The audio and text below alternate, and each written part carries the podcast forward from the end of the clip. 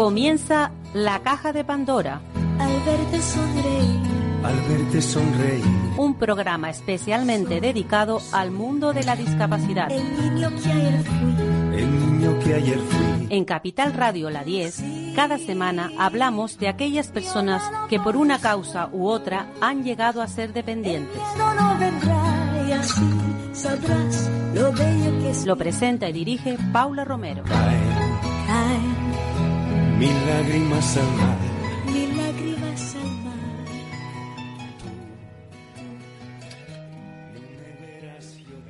No me verás llorar. Hola amigos, estamos aquí de nuevo, se nos está acabando ya el año. Espero que con el año se lleve, el año se lleve al, al virus. No sé si tendremos esa suerte, pero bueno, confiemos y tengamos esperanza que con esta vacuna, con esta, con aquella y con la otra, porque no es una sola, son varias, consigamos, eh, bueno, derribar esa barrera que hay sanitaria entre nosotros y, y- y- esa y la salud, o sea, el, el tener el tener salud no tener a ese virus arrastrándonos por todos lados, a- llevándonos a- a hospitales y, y sobre todo a personas mayores. Espero que no, que todo esto cambie. Y, y cambie, tienen que cambiar muchas cosas, tienen que cambiar incluso también la- las funciones que, que tienen los centros especiales de empleo, porque hoy voy a incidir otra vez en ese tema. Eh, ya lo he hecho en otras ocasiones, otras semanas hemos hablado de lo mismo y hoy quiero hablar con una persona que tiene una discapacidad, se llama Iván Falcón y está en la zona de Castilla-La Mancha. Hola Iván, Hola, buenas. ¿qué tal? Bien. Aquí. esperando la llamada nuestra, ¿no? Sí. que hoy se retrasaba un poco. Iván, eh, ¿tú, ¿tú opinas que los centros especiales de empleo mm, prácticamente no, no resuelven nada, no? no, prácticamente no. Prácticamente es para coger ellos subvenciones, eh, ya está, ellos ven ahí lo económico y el trato hacia las personas es nulo, es nulo muchas veces. No les ¿Cuán- importamos. ¿Cuánto tiempo llevas tú, o sea, en, ¿cuándo fue cuando tú entraste en un centro especial de empleo para solicitar eso, un empleo por ser una persona con una discapacidad? Pues mira, yo tengo, yo llevo con la discapacidad poco, eh, llevo tres años y eh, entonces a donde primero vas a, a ver, pues son a, aquí, en, por ejemplo, en Toledo, en Cocenfe, eh, en la ONCE, vas a verlos. Entonces, por mediación de Cocenfe, que fue el que mejor, pues el que mejor aquí en Toledo tenemos sitios, porque tenemos para trabajar en bicicletas, en extrusiones Toledo, en tanatorio, jardinería, muchas cosas. Entonces, pues Sí. lo primero que vas y dices, pues a, eh, lo que oyes aquí en Toledo, dices, pues voy aquí a pedir trabajo. Entonces, empiezas a hacer unos cursos, eh, ellos te empiezan a, poco a poco, a introducir las dinámicas que ellos quieren y es como te ven ellos más o menos. Entonces, pues van pasando el tiempo y yo empecé trabajando primero dos meses eh, arreglando móviles recondicionados de BQ y luego nos echaron porque no salían las cuentas. Entonces luego tuve que hacer, por mediación también de Cocenfe, un curso y a- gracias a ese curso conseguí el año que he estado allí trabajando en, en CTS Cocenfe. Yo, a mí hay una cosa que, me, que no, no, no lo veo muy claro. Eh, los centros especiales de empleo no son empresas, ¿no? ¿O sí? No. Eh, bueno, a ver, eh, no y Ah, sí. es que es un poco, No, mm, y sí. es un poco turbio todo eso. Sí, ellos sí. emplean, ellos cobran, ellos eh, te, te echan a la calle, o sea, que es un montón de cosas las que coinciden que no, no, no son entendibles. No, no, de hecho allí, por ejemplo, eh, el año que he estado, ha estado el enlace sindical, ha estado como loco para que firmara el tema de la igualdad y yo me he ido de allí y todavía no se había firmado. El- un convenio interno también para regular las cosas de los horarios, por ejemplo, porque todas las personas discapacitadas tenemos que ir mucho a los médicos y todo, a ver a dónde, porque nos lo quitaban, eh, tenemos 20 horas y de ahí, cuando nos pasamos de esas 20 horas, nos los quitan de días de vacaciones. Ajá. Entonces, eh, tampoco ha querido ver eso. Eh, te hacen de ir, o sea, luego el tema de las vacaciones pues igual pasa, no te las quieren dar, no te las quieren dar, así de claro. Eh, te dicen que ya ha venido mucho trabajo y no te las quieren dar, te las dan a última hora. Eh, así he estado el año que he estado allí, cuando llegué, la gente estaba así y me fui de allí y con lo mismo, con el tema de las vacaciones. No quieren dar vacaciones. De hecho, ahora, a día de hoy, han tenido líos porque hay gente que tiene acumulada eh, vacaciones de tres y de cuatro años, día suerte, a lo mejor un año que sobraba siete días, otro año diez, y claro, eso se va pasando y ahora tenía problemas esa gente porque ni se lo querían pagar, ni se lo querían dar, ni nada, no querían nada. Y una cosa, porque vamos a ver, cuando, cuando el personal eh, que tiene que acudir a, a un médico, eso luego es justificado, o sea, nadie se va a una consulta y, y no trae un justificante de que el tiempo este que ha faltado ha sido debido a, pues eso, a trámites médicos, en una clínica o lo que sea, vamos una consulta pues, o no sé exactamente qué, qué, tipo de discapacidades hay dentro de, de, de, este centro especial de empleo, porque son solo, son solo personas con discapacidad física y sensorial o también hay mucha gente con discapacidad intelectual. Bueno, de discapacidad intelectual allí hay una chica eh, que se llama Laura. Y luego empezó, cuando yo empecé, empezó un chico que es amigo mío, se llama Juan Antonio, y es discapacitado intelectual. Lo que pasa que el encargado eh, le llamaba, le faltaba mucho el respeto, porque nosotros hicimos un curso de, seis, de tres meses. Entonces nos explicaron unas cosas, eh, pero luego cuando empezamos a trabajar mmm, era todo lo contrario, no era nada de lo que habíamos dado. Claro, esta persona, al ser discapacitado, discapacitado intelectual, pues claro, no le puedes dar de la noche a la mañana una cosa que no ha visto. Pues le daban planos y cosas. Entonces el muchacho no lo entendía. Entonces le intentábamos ayudar los del curso, que habíamos los, las cuatro personas que estábamos allí, y le faltaba mucho el respeto. El hermano del, del dueño, que se llama Ricardo, eh, le llamaba tonto, que sí parecía su normal, que no había visto una persona igual de tonta, que no entendía nada, eh, este chico se fue malo. Luego al final estuvo 12 días trabajando allí y se fue llorando y desde entonces no se fía, no se fía de los trabajos porque también lo había pasado en el Museo del Ejército que le dijeron que si había un fuego, que él cómo iba a comprender que si había un fuego eh, o pasaba algo, cómo iba a decir dónde estaba la salida de emergencia. Entonces este chico pues no quiere trabajar, solamente quiere trabajar en cosas del ayuntamiento, de planes de empleo y eso, que él sabe que ahí eh, nadie le va a exigir tanto y no le va a insultar y no le va a llamar así porque con estas personas hay que tener un poco de cuidado porque no les puedes humillar así, no les puedes humillar así. Este chico luego, por ejemplo, cuando se fue de allí, eh, le quiso dar la mano a este encargado y se la quitó. Le dijo que no, que no se la diera, que menuda semanita, menuda semanita la había hecho de pasar y que ojalá no volviera nunca a verle estaba este como ese amigo mío mm, se fue malo y dice pero no hagas caso hombre no hagas caso a personas así digo si es que así no puede hacer nada. Ya pero es que en todos los sitios me llaman tonto. Digo pero tú no eres tonto. Tú no eres tonto. Cada uno tenemos unas capacidades. Tú tienes las tuyas. Tú podías haber trabajado de otras cosas pero no han querido. Pues bueno pues ellos se lo pierden. Pues ya está. Digo pero lo que sí que es verdad pues que a chaval pues se quedó bastante jorobado. me imagino que eso deprime, el que te estén insultando de esa manera deprime. La verdad es que clama al cielo que sea un centro especial de empleo y que donde se deriven a estas personas no tengan ni siquiera dos dedos de frente como para para saber cómo hay que tratarles, mm, la verdad es que no no no no, no se explica. Y, lo que tampoco se explica es que estas personas estén recibiendo, o sea, esta, esta estas empresas, entre comillas, estén recibiendo dinero de la administración y lo estén empleando de esa mala manera, porque si tú no eres capaz de tratar bien a una persona con una discapacidad, no sé qué, qué, qué es lo que se te puede pedir, la verdad, no lo sé. Claro, esto, mira, esto por ejemplo es COCENFE, que COCENFE te metes en el Facebook y ahora que ha cumplido 40 años, todos los políticos felicitando a COCENFE, todo el mundo felicitando, y luego ves estas cosas que dice, ¿Cómo COCENFE eh, puede permitir esto, estas cosas?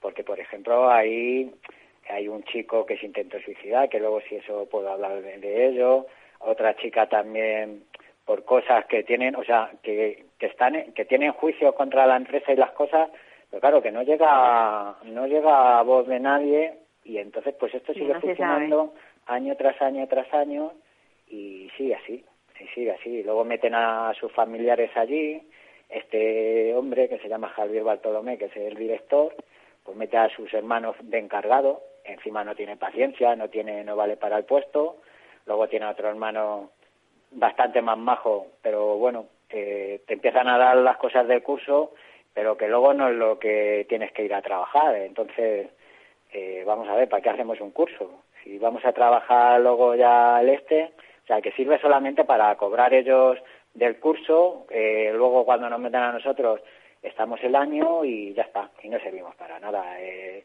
si cedes en todo lo que quieren ellos, de quedar que hacer horas y las cosas, pues sí, pero si no, no.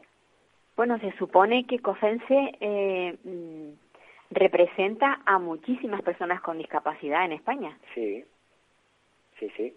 ¿Qué representación es la que hacen de ellos? Pero no, no llegará a sus oídos, digo yo, porque el otro día otro amigo, eh, bueno, Yolanda, una chica que habló también en este medio, eh, tuvo el juicio de reconciliación, tomaron nota el abogado, pero no sé si llegará a algún lado o no llegará, o no llegará. ¿Se producen muchas denuncias? Vamos a ver, hoy en día, hoy en día, ahora con el COVID es muy difícil, es muy difícil. Eh, porque es imposible, tienes que tener firma electrónica y las cosas, entonces pues no todo el mundo tiene ni ordenador ni medio para poner la, firma electrónica para hacerlo por internet.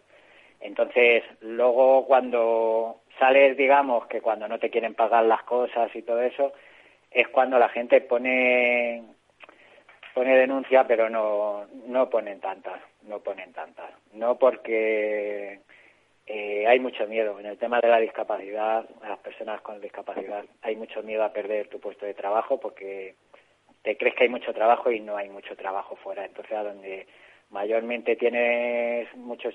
Mm, otra vía es aquí, en este medio, en los centros especiales. Pero claro, si no luego no te tratan como te tienen que tratar, pues malo, malo. Bueno, yo a mí me gustaría que los medios de comunicación se hicieran eco de todas estas cosas, porque supongo que si saliera a la luz casi todo lo que hay ahí, no casi todo, todo lo que todo lo que se cuece dentro de estos centros especiales de empleo, quizás las cosas cambiarían. Pero se ve que bueno, pues que ya no solamente por lo que lo que estamos atravesando ahora, porque esto viene de viejo, no creo que sea en, en épocas de pandemia. O sea, la pandemia la tenemos desde marzo del año pasado, o sea, de este año. Eh, pero esto, esto supongo que viene de viejo, ¿o no? Sí, sí, de, viene de tiempo, porque mira, yo por ejemplo he caído de COVID, caí en marzo, eh, porque allí no se tomaban ninguna medida.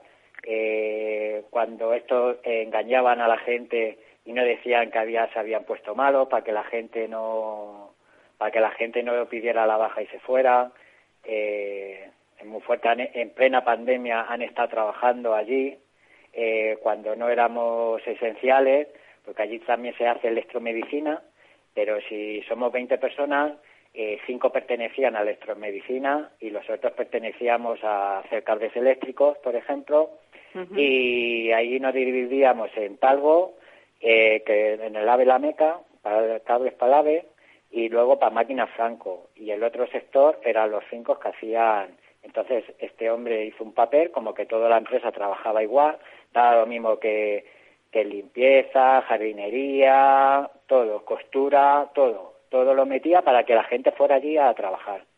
Lo que pasa que, pues eso, siguen trabajando, se hacen horas.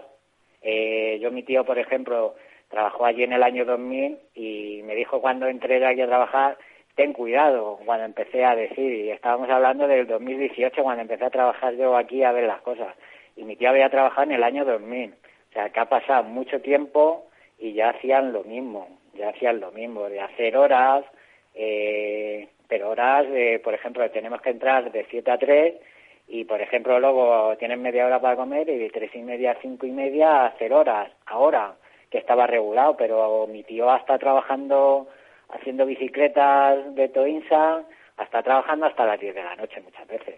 O sea, que esto lleva de tiempo, ellos llevan mucho tiempo, mucho tiempo. Bueno, pues Iván, yo, a mí todas estas cosas que me cuentas y que la, lo están oyendo muchísima gente, eh, yo Paula, creo te escucho un poco va a abrir los ojos, va a abrir los ojos a esa realidad, porque mm, está claro, esto no, esto no puede quedar oculto. No, no, Esperemos no. que que no solamente seamos nosotros, que no solamente sea nuestro programa el que se haga eco de esto, sino que, que salga en, en algún otro medio y que reciban ustedes llamadas para, para, para solicitar, pues eso, eh, los testimonios de quienes trabajan en estas condiciones, sobre todo teniendo en cuenta que estos centros especiales de empleo reciben, porque si fuera una empresa privada todavía, bueno, todavía no, que está mal, está mal de todas formas, pero, pero que sea un centro especial de empleo y que reciba dinero estatal, que lo pagamos todos los españoles, a mí me parece que esto pues pues clama al cielo. Sí, mira, eh, yo por ejemplo hay otro allí, otro amigo que entró conmigo en el curso, eh, este chico se intentó suicidar. Este chico, el mismo encargado este, cuando se fue Juan Antonio, le dio por él y fue a por él. De, este hombre se conoce que tenía que tener, son de estas personas que cuando no tiene a uno tiene que tener a otro y se fue a por él, a por él, le faltaba eh, y todo porque le preguntaban, ¿vale? Si estaba bien hecho o no, porque claro, a ver, eh, yo por ejemplo he sido carpintero de aluminio, este hombre había sido conductor, no entendemos de cables, entonces vamos a un sitio de estos y tenemos que preguntar para no hacerlo mal, ¿no? Porque Claro, claro, trabajar claro. y este hombre perdía la paciencia con él, luego este chico le decía, por ejemplo, a Guti, por favor, a primera hora eh, no me digas, eh, no me metas tanta presión, que me tomo medicación por la noche y hasta que se me pasa, porque este chico tiene discapacidad psíquica. Entonces le dio por él, por él, por él, entramos a trabajar en agosto y en noviembre pues se pasó un día llorando, ya no aguantaba más el chico y cuando llegó a su casa se puso un destornillador en el pecho y se quiso suicidar. A mí esto me ha dejado ya marcado, yo creo, para muchas cosas. Y como dice su mujer, joder, por la, por la mierda de trabajo, lo que llevamos sufriendo por ese trabajo, por ese trabajo. Porque desde entonces está de baja el chico y no está bien, no está bien el chico. Iván, espero que a ti no te ocurra nada así, no se, no se te pase por la cabeza, Sí. pero sigue luchando. Mm, Esto no puede quedar de esta manera. Hay que, hay que seguir hacia adelante y, y descubriendo todas estas cosas mal hechas de estos centros. Sí, Te, sí. te, te deseo todo lo mejor y, y bueno, y que con estas fiestas tan raras que vamos a tener, que lo paséis medianamente bien, pero sobre todo que no, que no caiga nuevamente el, el virus en tu casa, ya que, ya que lo has pasado una vez, que no vuelvas a pasarlo. Eso, ojalá. U- Un abrazo muy fuerte, Iván. Muchas gracias, Paula. Cuídate. Igualmente. Bueno, pues oyentes, ya saben ustedes lo que hay en los centros especiales de empleo. La verdad es que da mucha pena escuchar a, a personas que, que, bueno, que lo único que buscan es pues un empleo y que ser como el resto de los españoles, tener un empleo, que es algo que, que al que todo, a lo que todos tenemos derecho. Y, y claro, por tener una discapacidad, pues recurres a, a eso, a estos centros especiales. Pero si estos centros especiales no funcionan y funcionan de esta manera, la verdad es que quizás deberían de desaparecer y entrar dentro del, del, del, del ritmo normal que tienen el resto que tenemos el resto de personas para encontrar empleo. Vamos a ver si podemos hablar con. Ahora tengo una denuncia de una madre. Espero que consigamos contactar con ella. Ella es María Martín Chico. Tiene un, un niño con, con discapacidad intelectual tiene autismo y ella pues ha, ha sido, o sea, le, le ha caído muy mal lo que le han hecho en, eh, en un centro de salud. Hola María. Hola Paula. Bueno, yo yo comentaba que tú más bien lo que quieres hacer es una denuncia porque el trato que has recibido no es el Sí, que yo, realmente. yo he interpuesto una reclamación ante el Hospital del Sureste de Arganda del Rey, pero aparte de eso lo he dirigido también por al Ministerio de Sanidad. Ajá. Y cuéntanos, cuéntanos qué fue lo que porque pasó. porque yo fui a urgencias con mi hijo. A mi hijo en un principio las personas que le vieron fueron muy amables. Pretendían que pasara por el pasillo de la gente COVID o que estuviera pasando por, la gente, por el pasillo donde estaba la gente COVID dije que ni hablar porque mi hijo es factor de riesgo entonces, eh, nada, fuimos, nos atendieron, pero por desgraciadamente teníamos que pasar otra vez por admisión para que nos dieran cita con el, el oftalmólogo, porque no estaba de guardia. Y cuando fui a la admisión a decirle que tenía que darme la cita, me dijo que no. Que tenía que volver otra vez, había donde, donde había donde había estado, y que no, que no me podía ella hacer eso porque además están muy saturados y ella no va a forzar ninguna cita para para mi hijo. Y le dije, pero a ver, eh, perdone, mi hijo es factor de riesgo, va, está exponiendo, está pretendiendo que yo exponga a mi hijo otra vez a un riesgo de que pueda ser infectado o contagiado por COVID porque a usted no le da la gana hacer su trabajo. Porque usted me dirá lo que le puede costar coger el teléfono, llamar al despacho donde estaba la médico que le ha atendido a mi hijo y decir, tengo a la madre de fulanito que me dice tal cosa. ¿Es cierto? ¿Es correcto? Sí, no. Y que se lo confirmen. No, porque yo no puedo hacer eso, porque eso no puede ser y porque, porque no. Entonces, pues, bueno, me indigné, me- me salieron sapos y culebras.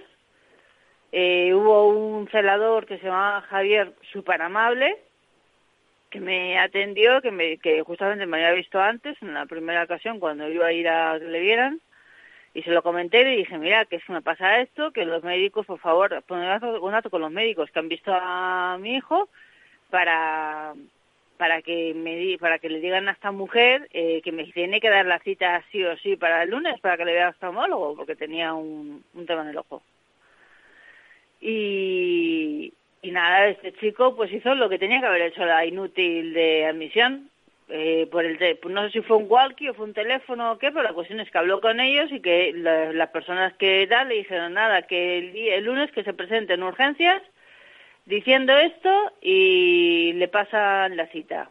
Y en el momento en que ella, él me lo estaba diciendo a mí, le hice la inútil que estaba en la misión, le dice, no, no, que no puede ser, porque no podemos forzar citas, porque no podemos aceptar, porque no podemos aceptar. Y, el otro hizo un gesto así como diciendo, mira, eh, me miró y me dijo, el lunes pásate por aquí que estaré yo. Y, y me, y me a mí. Y justo, el lunes que fue ayer, me pasé, estaba él, eh, esperándome y súper amable, súper atento, eh, no nos pasó por pasillo COVID, nos, mantu- nos mantuvo constantemente siempre al margen, además de hecho cuando íbamos a salir no, me- las médicos inconscientemente me iban a pasar otra vez que dijera que, diera la vuelta otra vez ahí al revés, o sea, pasando por como lo que llaman ellos el- la zona sucia y les dije no, la zona sucia yo no paso, mm, no, sobrevuelo el, el hospital, entonces me hicieron salir por una puerta de emergencia. Es que María es muy curioso que, que se tenga tan- que nos digan que, ten- que tenemos que tener tantísimo cuidado y después llegar a un centro de salud donde No, un hospital. a un hospital donde te hagan pasar por un lugar donde se supone que hay personas que, que están con esa con la enfermedad es, es la verdad que suena suena extraño pero pero vamos te creo chiste, porque sí. realmente ha sido así Sí, sí, sí, no, es, es cierto. O sea, me, ya por eso me, además me indigné porque dije, Claro, eso cómo, o sea, no, entre eh, la inútil de la presidenta que tenemos de la comunidad, las cosas como las hace y tal, que pase esto encima y con una persona de riesgo, o sea, es como yo le decía también a la otra inútil de admisión, que a lo mejor se tenía que ir al hospital de la Central, que ahí hace más, más, más- eh, mejor el trabajo. Y dije, perdón, perdone, pero es que hay más personas que están en el paro, deseando estar en el puesto que está usted. pues sí María Y hay es que lo que no se puede es podrían una estar persona haciendo que tiene discapacidad y a, a familias Sí. de personas con discapacidad que lo tenemos todo súper difícil, ponernos las cosas más difícil todavía. pues sí María queda dicho Paula, que Es que un bueno amor, es un placer hablar contigo. Eres 10.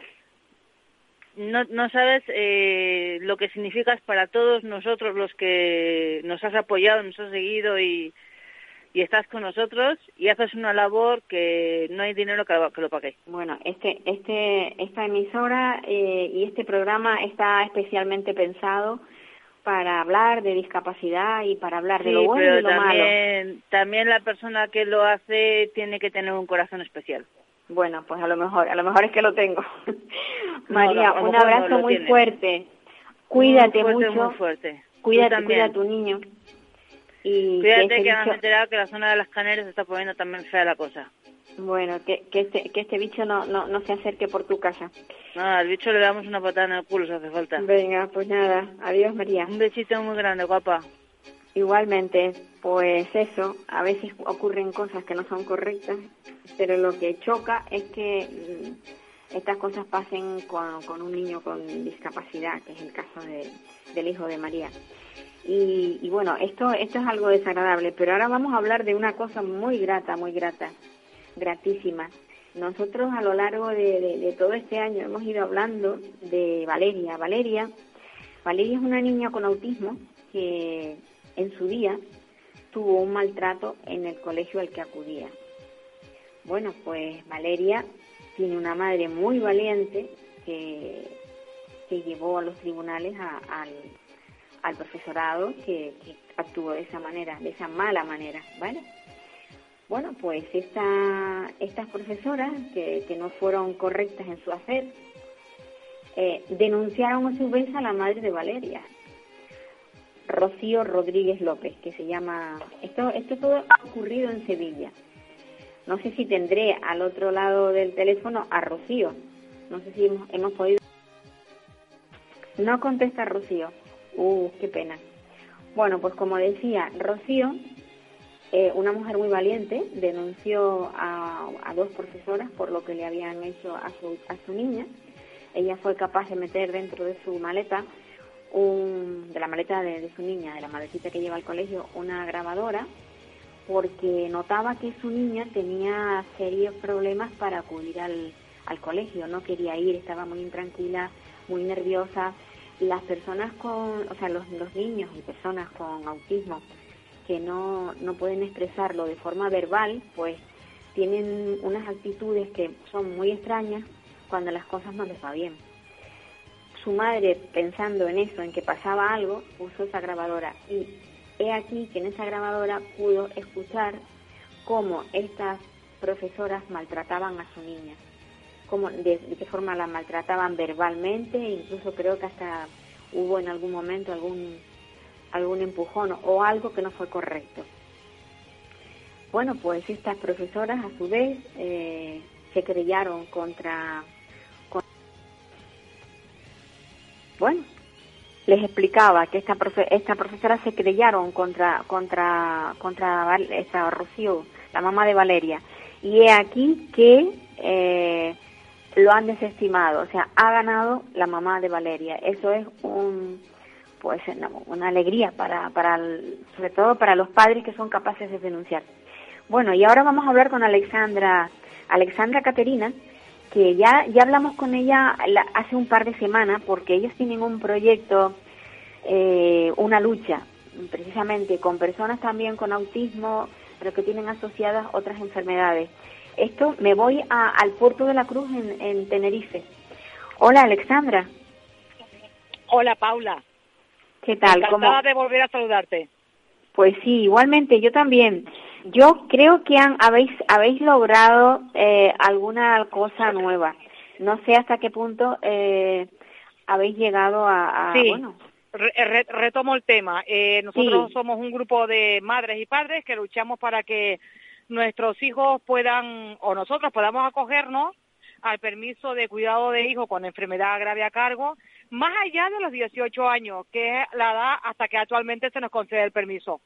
Sí, hemos hecho algunas actuaciones, hemos hablado con CERMI, que es la sociedad que engloba a todas las personas con discapacidad aquí en España, y también hemos hecho alguna actuación en el Parlamento, va a haber una reunión en febrero y creo que estamos esperando a ver si también podemos nosotros o, o nosotros asistir. Eh, seguimos con la recogida de firmas en chain.org, como te comenté la otra vez, y sí, seguimos también intentando hablar con los medios y con todos los políticos que estén interesados en nuestro caso. Bueno, ¿y todo esto? ¿Alexandra? Y, sí, y todo esto es para que a partir de, de este año que entra, los que van a cumplir 18 años puedan seguir acogiéndose al permiso de cuidado de hijo con enfermedad grave a cargo y los padres no tengamos que incorporarnos a nuestro puesto de trabajo con las consecuencias tan nefastas que eso sería. Sin duda. ¿Por qué no, no nos explicas un poco eh, la enfermedad que tiene tu hija? Sí, bueno, yo el otro día, si mal no recuerdo, expliqué un poco lo que es la epilepsia refractaria. Eh, la epilepsia refractaria es una epilepsia que no responde a ningún tipo de tratamiento farmacológico ni quirúrgico.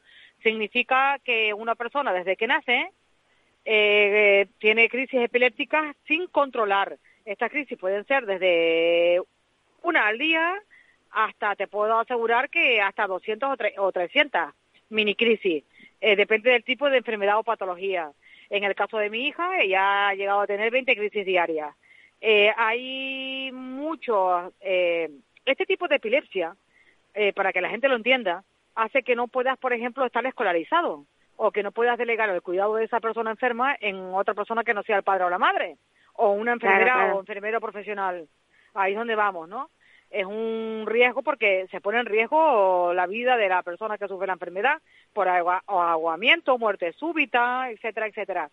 En este grupo también yo querría trasladar el caso de, de, otras madres y padres que me han dicho que comente, eh, pues ahí, por ejemplo, está el caso de Iker, ¿no? que todos llevamos en el alma, que es un niño que aparte de que esa epilepsia refractaria lo que ha hecho es que haya tenido que tener muchísimos ingresos hospitalarios. ¿Qué supone numerosos ingresos hospitalarios? Pues un menor de edad con discapacidad ingresado en un hospital tiene que tener a un progenitor siempre a su lado.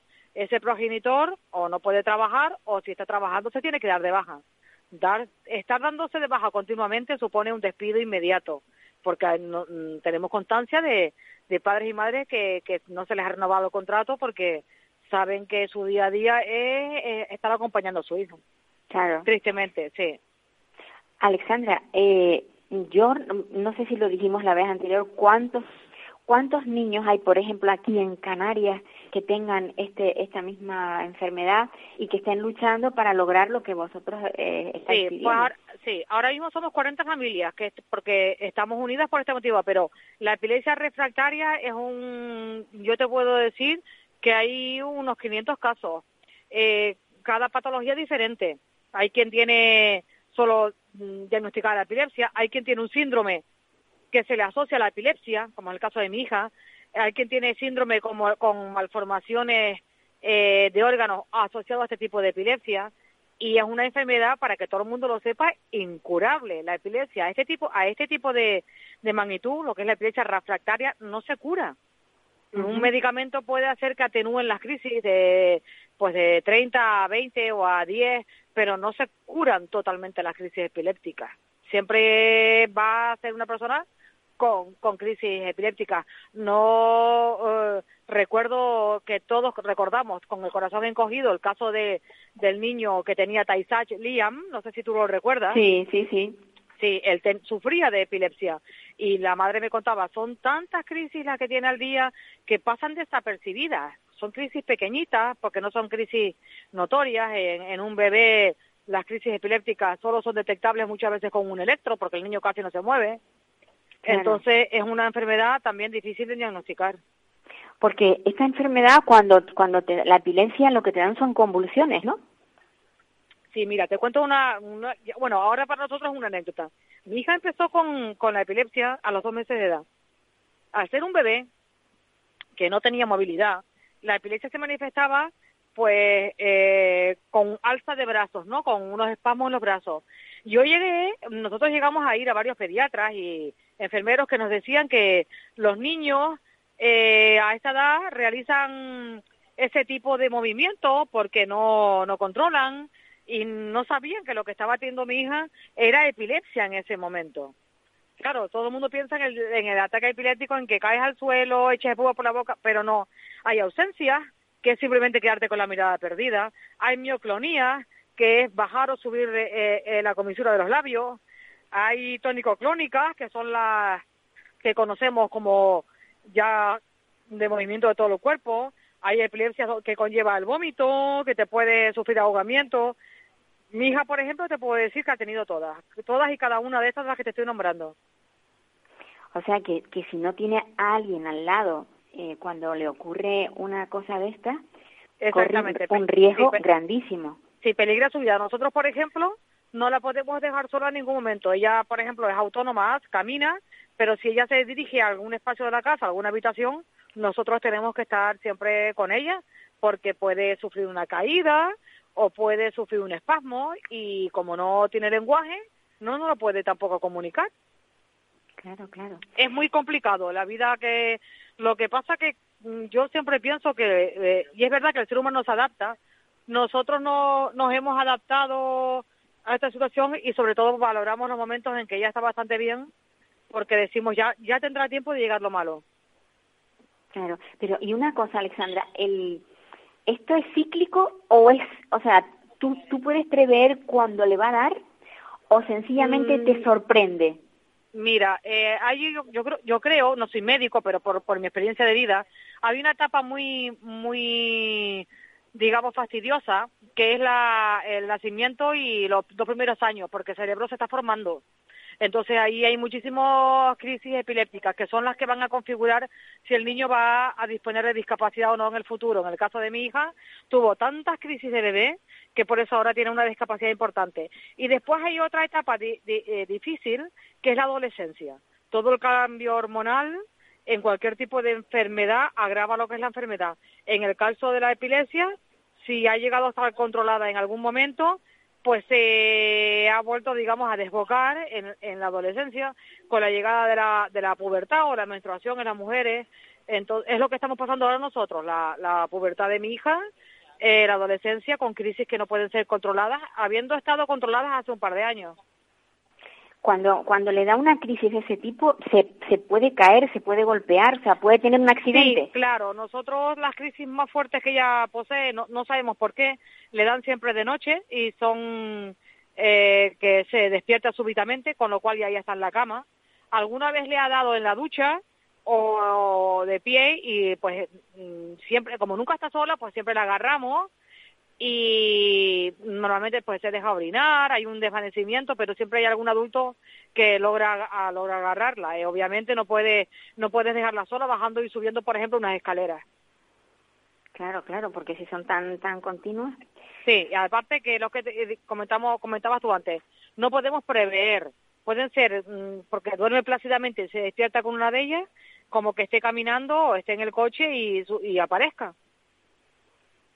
Es, muy complicado. ¿Y cómo Sí. cómo lo resuelves? Por ejemplo, para cuando ella empezó a ir al colegio, claro, en el colegio necesitaba una persona que estuviera Sí. todo el tiempo pendiente de ella. Bueno, los, en el colegio tienen formación, los colegios de educación especial se han tenido que formar en epilepsia, aparte en autismo. Ella está, mm, mm, voy a hacer un poquito de publicidad, en el colegio Acamán, que es maravilloso, y saben el problema que tiene y en ningún momento la niña desplazándose por el centro está sola, siempre está acompañada. Entonces, ya sea de su de, eh, personal, persona de referencia, su, su maestra de o, o- o su cuidador o cuidadora o logopeda, entonces siempre hay alguien que, que está que está al lado al lado de ella sin sin ningún problema. La Ellos tienen que también material, por ejemplo, eh, medi- medicación que se pone en, en estos casos, la medicación, digamos, de rescate, que se denomina así, cuando hay una crisis y luego también está el, el 112, la llamada a la ambulancia o a, y- o a los padres. Pero en principio tienen también lo que son las aulas acondicionadas, con... Ah, ellos están preparados porque tristemente el alumnado es así. Que una una de las cosas que eh, hay el- una medicación que se le dé en el momento in situ Sí, cuando cuando le se dando llama, la- se llama este solí, que es vía rectal, que es lo que conocemos todos como el diazepam.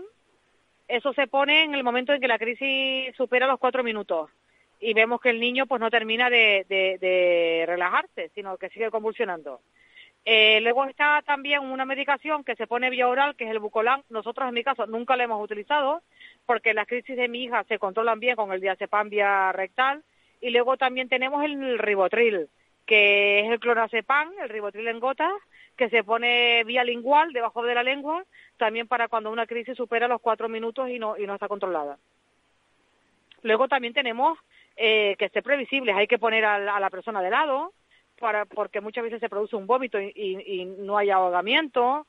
Eh, vigilar, vigilar también con un pulsómetro si tenemos eh, el nivel de oxígeno en sangre y en último caso, ante una caída, por ejemplo, de la tensión o, o cualquier otro síntoma, un- o por ejemplo lo, lo que es la cianosis, que es que se ponen morados porque no le llega el oxígeno Sí, al no cerebro, llega pues lo que hay que hacer es llamar automáticamente a la 112 para que venga una unidad de emergencia al domicilio o al lugar donde se encuentre la persona con, con epilepsia.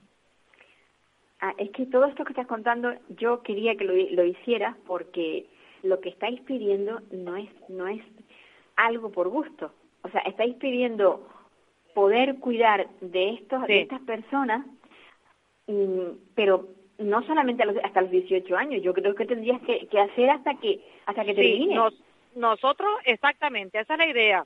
Si vemos que sale difícil, pedimos como mínimo que sea lo que lo que comentó el CERMI algún- una vez hasta los 26, porque es una edad en la que ya, por ejemplo, a lo mejor eh, estarían en un- alguna residencia o, te- o, o ya veríamos qué pasaría, pero por lo menos que se prolongue de momento hasta los 26 años. Porque mi hija que cumple 18 ahora en marzo, yo no puedo incorporarme aunque quisiera. Yo soy profesora y me encanta mi trabajo. Me encanta estar con el alumnado y hacer proyectos, pero no puedo desatender a mi hija para Claro y no puedo poner a nadie en casa porque todos estos conocimientos de los que yo te hablo ahora, estas técnicas de recuperación de cuando hay una crisis, las he aprendido yo a lo largo de 18 años. Sin duda, sin duda. Sí, tendrías que difícil, tener, sí. un- tendrías que tener pues una ATS, un, una DUE. Exactamente. Cualquiera, no- no- cualquiera no podría entrar a trabajar. Claro, y eso eh, no, no, no, no nos lo va a poner el, el Estado para nosotros incorporarnos a nuestro puesto de trabajo. Le sale más que rentable que sigamos nosotros percibiendo ese permiso retribuido y que nuestros hijos estén bien cuidados, porque te voy a comentar una cosa. Si mi hija estuviese en eh, cuidada por personal externo, tendría que ser cada ocho horas, porque la ley no permite un, cuidador eh, esté más de ocho horas. Habría que pagar tres sueldos. En cambio, al estar yo, eh, eh, eh, solo soy yo, una persona, o sea, solo hay un, el gasto de una persona. Sí, es, es, es una jornada continuada. Exactamente, Todo el día le sale rentable. Yo siempre digo, mi hija sale rentable el Estado, porque si estuviese institucionalizada, habría que poner una persona cada ocho euros, cada ocho horas para ella. Sí, sí, sí, sí. En cambio, en mi casa me tiene a mí y tiene a su padre. Aparte de lo que ya te he comentado, que nosotros desembolsamos una cantidad importante en, en cuidadoras que pagamos porque para poder un poco sobrellevar esta situación tan dura. para tener un poco de respiro familiar. Exactamente, lo que son los respiros, el hacer gestiones, hacer la compra, descansar, Sí, que en un momento hacer, dado- hacer, hacer cualquier gestión en la que no, no sea imposible acudir con ella. ¿Y cómo, cómo te las arreglas? O sea, tú estás en el, puer- en el puerto de la Cruz. El, el colegio Acamán está en la laguna. Sí. ¿Cómo- ¿Ella que va? ¿En un autobús de, de Ella va en un escolar? micro que sale que sale de aquí al- a la laguna porque tristemente, Paula, te tengo que comentar que habiendo un colegio de educación especial a tres minutos de mi casa que se llama Colegio de Educación Especial Inés Fuentes, hemos tenido que, hemos tomado la, la decisión de, de poner a mi hija mm, muchísimo, a, a una hora de camino de casa. Por eso, por eso te decía, sí, sí. El colegio no ofrecía, no tenía los servicios. Es una pena que el único colegio comarcal de educación especial cierre las puertas a las dos de la tarde, que no tenga actividades, acti- actividades extraescolares, que en verano no realice campamentos, que incluso en el mes de septiembre se reduzca el horario del profesorado a la una de la tarde. ¿Cómo es posible que el único centro de educación especial en la zona norte, teniendo unas instalaciones estupendas en las que se ha desembolsado una cantidad importante de dinero, cierre sus puertas a la una o a las dos de la tarde? ¿Qué pasa con las tardes? ¿Por qué no se realizan actividades? En cambio, el Colegio Acamán, que es privado, pues sí las realiza y hace su Sí, campamento. Es, privado, pero Eh, subvencionado, subvencionado. sí, Quizás sí, el pero- otro, el otro a lo mejor es un colegio público. Sí, pero yo creo que, como comentaba una madre una vez, el público debería ser la excelencia. Sin duda. El público duda. debería ser la excelencia. Y el privado o el subvencionado debería ser una opción más.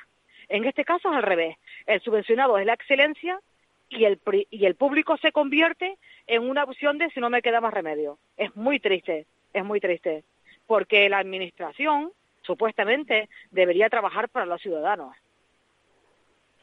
Pues sí, lo que pasa es que mm, aquí hay un déficit muy grande, tú lo Sí, sabes. un exactamente. Es una además pena que siendo el único colegio de, edu- de educación pública que no compite con ningún otro, tenga Claro. todas estas carencias. Porque es que no compite con ningún colegio de educación eh, eh, especial en, en la zona norte. No compite y tiene muchísimas, muchísimas carencias. El, el problema que tenemos en, en esta isla es que mm, el número de personas con discapacidad es bastante grande y no hay recursos para todos. Ya no me Y también te voy a en- comentar una cosa, Paula, perdona, porque yo estoy en contacto con muchas familias de la península. Aquí hay como una especie también de dejadez y de resignación. Hay muy poca lucha por parte de muchos padres. Yo a los que me están escuchando les animo a que luchen, a que no se resignen, que no hay que decir esto es lo que me tocó y punto, que podemos exigir porque tenemos derechos que ahora mismo no se cumplen, pero los tenemos. Sí, lo que pasa es eso, que hay que, hay que mm, unirse. Eh, yo creo que mm, eh, el problema está en, en, en- o nos asociamos para luchar porque por sí solo cada uno no lo hace. Claro, por eso nosotros en este grupo de licencia para el permiso de jornada retribuida a cargo nos hemos nos hemos asociado porque nos dimos cuenta de que cada uno por nuestro lado no hacíamos nada y por eso es la recogida de firmas en chain.org, lo vuelvo a repetir, vamos a hablar en, en febrero en el Parlamento a ver qué nos comentan y seguimos gestionando y estando en, en contacto con CERMI a ver si también pone un poquito de su parte porque estamos seguros de que somos muchísimas las familias que en toda España nos encontramos ahora mismo en esta difícil situación. ¿Qué hacer cuando nuestros hijos en breve cumplan 18 años? Pues sí, va a ser bastante complicado. Yo lo tengo claro, complicado. Paula, yo la dejo en el Parlamento y que la cuiden mientras yo me, me voy a... tra- Sí, sí, yo lo Suena, tengo suena, suena muy, muy, muy drástico, pero Y cuando vean todas las necesidades que tiene, seguro que no tardan en volverme a llamar. Pero yo lo tengo clarísimo. pues sí. Al Parlamento, para que mamá se incorpore a su puesto de trabajo. Cuando vean que la niña necesita ayuda para hacer, para el control del esfínteres, para comer, cuando vean que tiene problemas de conducta, que tiene epilepsia refractaria, que tiene muchísima medica- medicación que hay que saber la dosis y que puede peligrar su integridad física y la de los demás, yo estoy seguro de que me van a llamar. Bueno, pues esperemos que no tengas que recurrir Esperemos a eso. que no suceda, exactamente. esperemos que no sea así, esperemos que no. Pues nada, Alexandra, yo mm, me gusta muchísimo que haya mujeres como tú, así luchadoras, porque Yo hacen falta. de, de, de, eh, participar los martes en tu programa, ya, ya hablaremos, porque hay muchísimas cosas que decir, muchas cosas que desconoce la población en general y muchas cosas que yo creo que al fin y al cabo nos interesa a todos, porque como digo yo, esto me tocó a mí, esto es como la lotería que se ha jugado hoy, esto me tocó a mí sin haber tenido ninguna papeleta. Y ¿Verdad? eso le puede, to- le- sí, le puede tocar mañana a cualquiera, cualquiera que ahora mismo nos esté escuchando, te cambia la vida drásticamente sin, Sin duda, tú sin tener conocimiento de ello, sin tú preverlo. Entonces yo creo que, que hace falta mucha información y mucha concienciación. Pues sí, pues Alexandra, un abrazo grandísimo. Otro abrazo para ti, Paula, y para todos los que nos escuchan. Vale. Pues amigos, a ver si, queridos oyentes, a ver, a ver si conseguimos hablar con Rocío Rodríguez López, porque es, esta noticia no quiero que se quede solamente en mi voz, quiero que salga su madre, a, la madre de Valeria, salga en antena y nos cuente, pues bueno, toda la lucha que ha tenido y nos, sé que nos queda poco tiempo, pero a ver si cerramos el programa con ella, con Rocío Rodríguez López. No sé si desde control están llamando, porque como seguimos en casa, yo la mitad de las veces no sé, es que es tan difícil estar eh, en, en casa haciendo el programa sin poder tener el, el cristal y, y el jefe de sonido. Rocío, Hola, buenos días. hola mi niña. Bueno, quiero que terminemos el programa con tu noticia porque es muy bonita y, y además da mucho ánimo a otras a otras personas. Cuéntanos. Ay, estoy, estoy contentísima, Paula. Pues nada, Lo la sé, audiencia sé. provincial por fin ha archivado eh, la denuncia que me pusieron las tres profesoras que dejaron a mi hija. Eh, yo dije lo que en ese momento eh, lo que creía que tenía que decir a través de- del grupo de, de mi hija y de las redes sociales, que era eh, avisar ¿no? a estos papás que, que esas profesoras iban a estar con sus hijos. No me arrepiento, lo, lo volvería a hacer mil veces porque es algo que creo que todos los padres deben de estar en su derecho. Y nada, el juez la archivó, ellas recurrieron a la audiencia provincial y nada, la audiencia provincial por fin ha archivado y ya no cabe ningún tipo de recurso y, y ya soy libre, ya puedo estar tranquila y luchar por lo que verdaderamente importa aquí, que es justicia para mi hija. Sin duda. Bueno, tú sabes que esa justicia que tú has buscado para tu hija también va, va a repercutir en, en justicia para otros chicos también. Totalmente, Porque esto ha totalmente. sentado un precedente. Entonces, cuando unos, unos, un profesorado, bueno, son tres profesoras, yo creía, yo creía que eran dos, fíjate. Cuando tres profesoras hacen cosas que no deben hacer, por, por ponerle, por ponerlo suave, ¿m?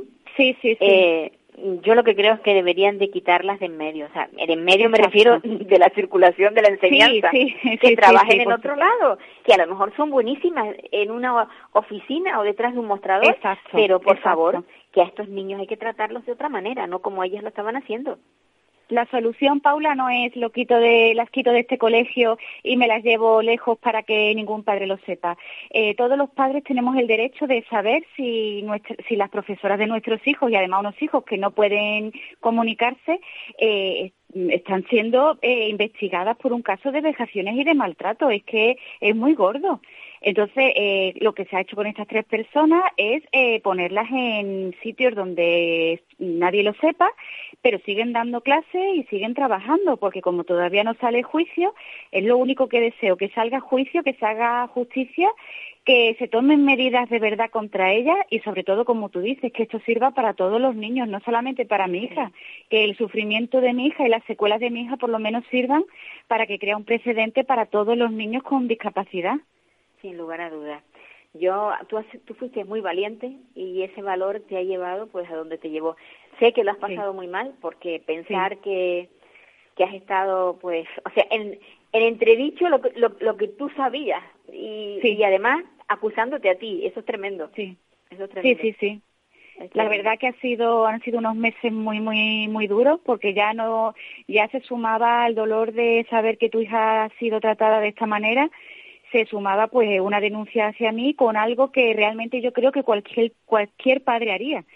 Eh, y si no lo harían, pues no, no creo que sea lo correcto. Yo siempre he luchado por lo que creo.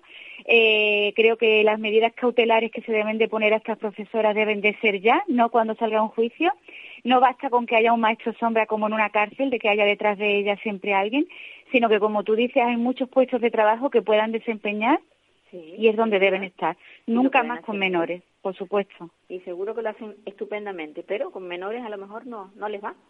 Pues No, no, exacto. Besitos para Valeria, un abrazo muy fuerte, Rocío. Otro muy fuerte para Que todo, que todo te venga bien, ¿vale? A partir de ahora. Valeria, digo, Rocío. Bueno, pues nada, queridos amigos, que ya se, se nos cortó la, la, la, la comunicación con Rocío, pero que les deseo pues unas navidades lo suficientemente gratas. Ya sé que estamos viviendo algo que no es muy normal, pero espero que todo esto cambie. Un abrazo y hasta la próxima semana.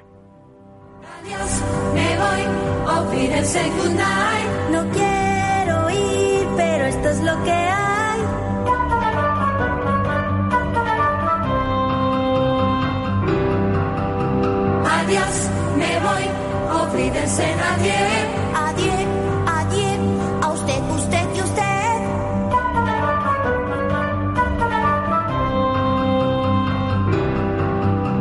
Adiós, me voy, auf Wiedersehen, au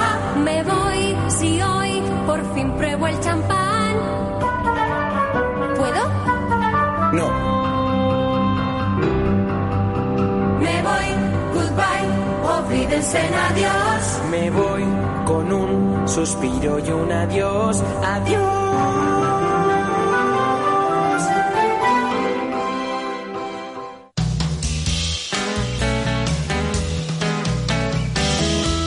Capital Radio, música y mercados.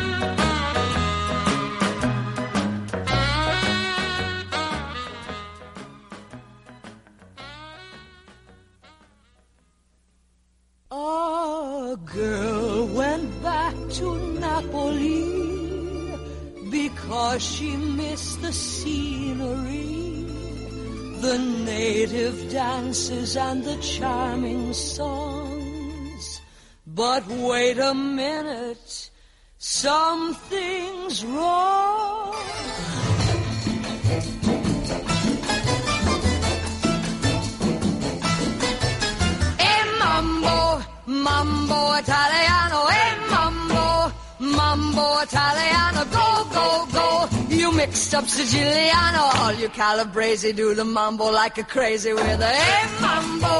Don't want a tarantella, e mambo. No more the mozzarella, e mambo. Mambo italiano, try an enchilada with the fish bacala and an egg I love how you dance a rumba. But take some of the advice, paisano. Learn how to mambo. If you're gonna be a square,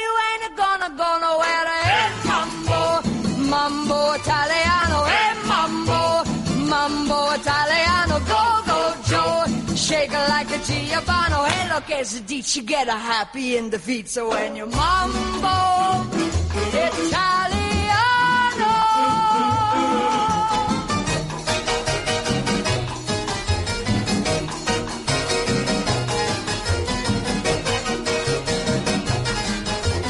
Shake it, baby, shake it, cause I love it when you take a me.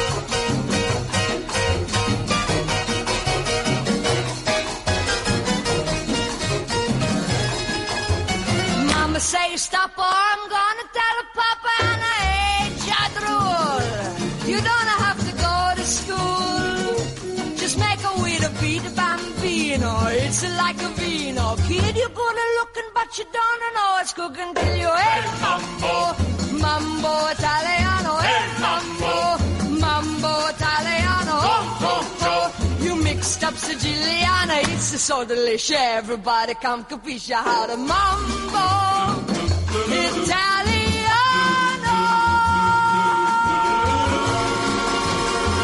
That's nice. Capital Radio,